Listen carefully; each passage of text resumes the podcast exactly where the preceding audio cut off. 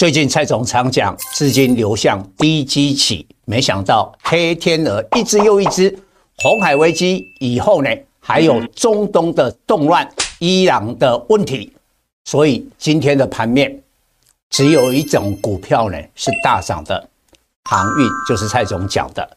问题呢，航海王再度的扬缓会涨到什么价位？我来告诉大家，以色列有一家。排名全球第十的货柜轮叫做 ZIM 以新航运，底部以来股票涨一倍，为什么？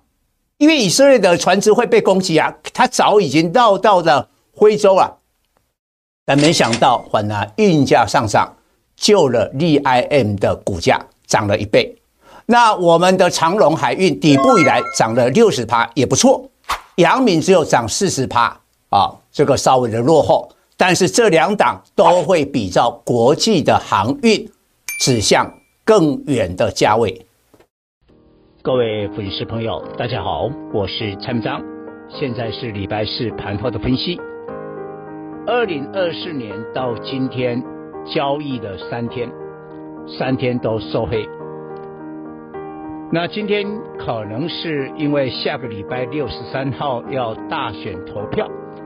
政策护盘，所以把台积电拉上来涨两块五八零，然后今天除息的莲花科也维持在九百二十八块的平盘，没有贴息，所以呢，大盘只有跌九点，来到一七五四九，但量缩两千七百亿，而外资继续的卖超。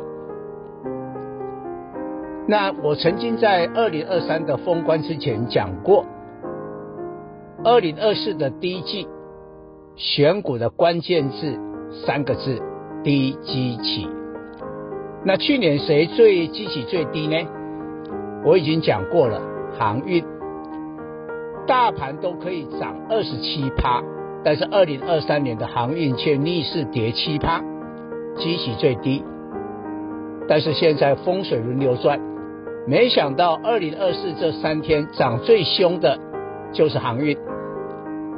航运今天涨二点八趴，成交占比十七趴，已经逼近了二十趴，所以它排挤了一些电子股。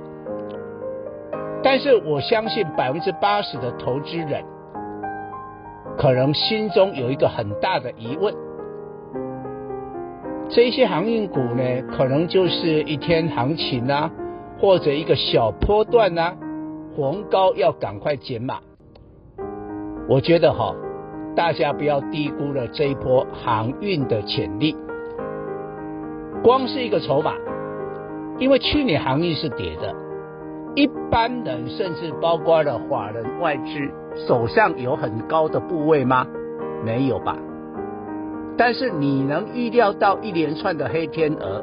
本来红海的危机，哇，这个胡塞武装啊，经过的船只啊，他都把你攻击。现在又有中东的动乱，最新的消息，伊朗被爆恐攻啊。那现在不晓得谁是幕后的凶手，但伊朗呢是一个重要的产油国，也拥有核子武器，有庞大的军事力量，万一。它再出现一个 trouble 的话，那整个中东的局势呢，一发不可收拾。这绝对是黑天鹅。最大的风险就是你手上没股票，但是呢，黑天鹅一只又一只，让你措手不及。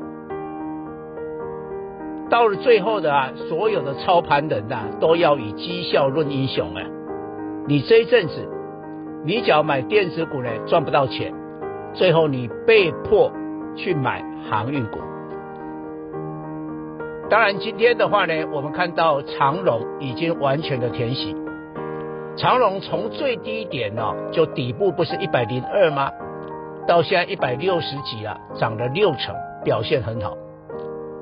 那今天二六零九的阳明呢，也开始在波段创了高点，今天一度还逼近涨停。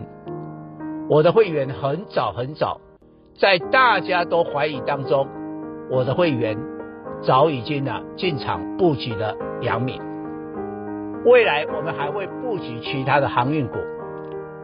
你不要小看哦，有一些散装轮股价很低，股价低于净值。现在 BDI 指数还没有涨，但是有些比如说海峡型，还有石油的这个原油轮都已经在涨价了，这应该注意。最后我要告诉大家，你知道吗？在这一波的红海危机，全球主要的航运股谁涨最多？绝对跌破你的眼镜。以色列的以新航运，英文叫 GIM，从最低点到现在涨了一倍。那你说这个是什么什么道理呢？因为以色列的国籍的船只，只要经过红海。马上会遭遇到胡塞武装的袭击，所以以新航运早已经把船舶都绕道了，但是绕道形同减产，因为你的各项的成本增加了，时间啊各方面都增加，所以等于是减产的概念，所以股价反而是利多。我特别讲这个例子，就是说现在很多的航运，包括国内的航运公司都绕道，所以呢。马士基从最低点涨了四十趴，大概这个幅度跟我们的阳敏差不多，所以呢，长荣、阳敏拭目以待，未来会不会复制 DIM 从底部涨一倍的模式？以上报告。本公司与所推荐分析之个别有价证券无不当之财务利益关系，本节目资料仅供参考，投资人应独立判断、审慎评估并自负投资风险。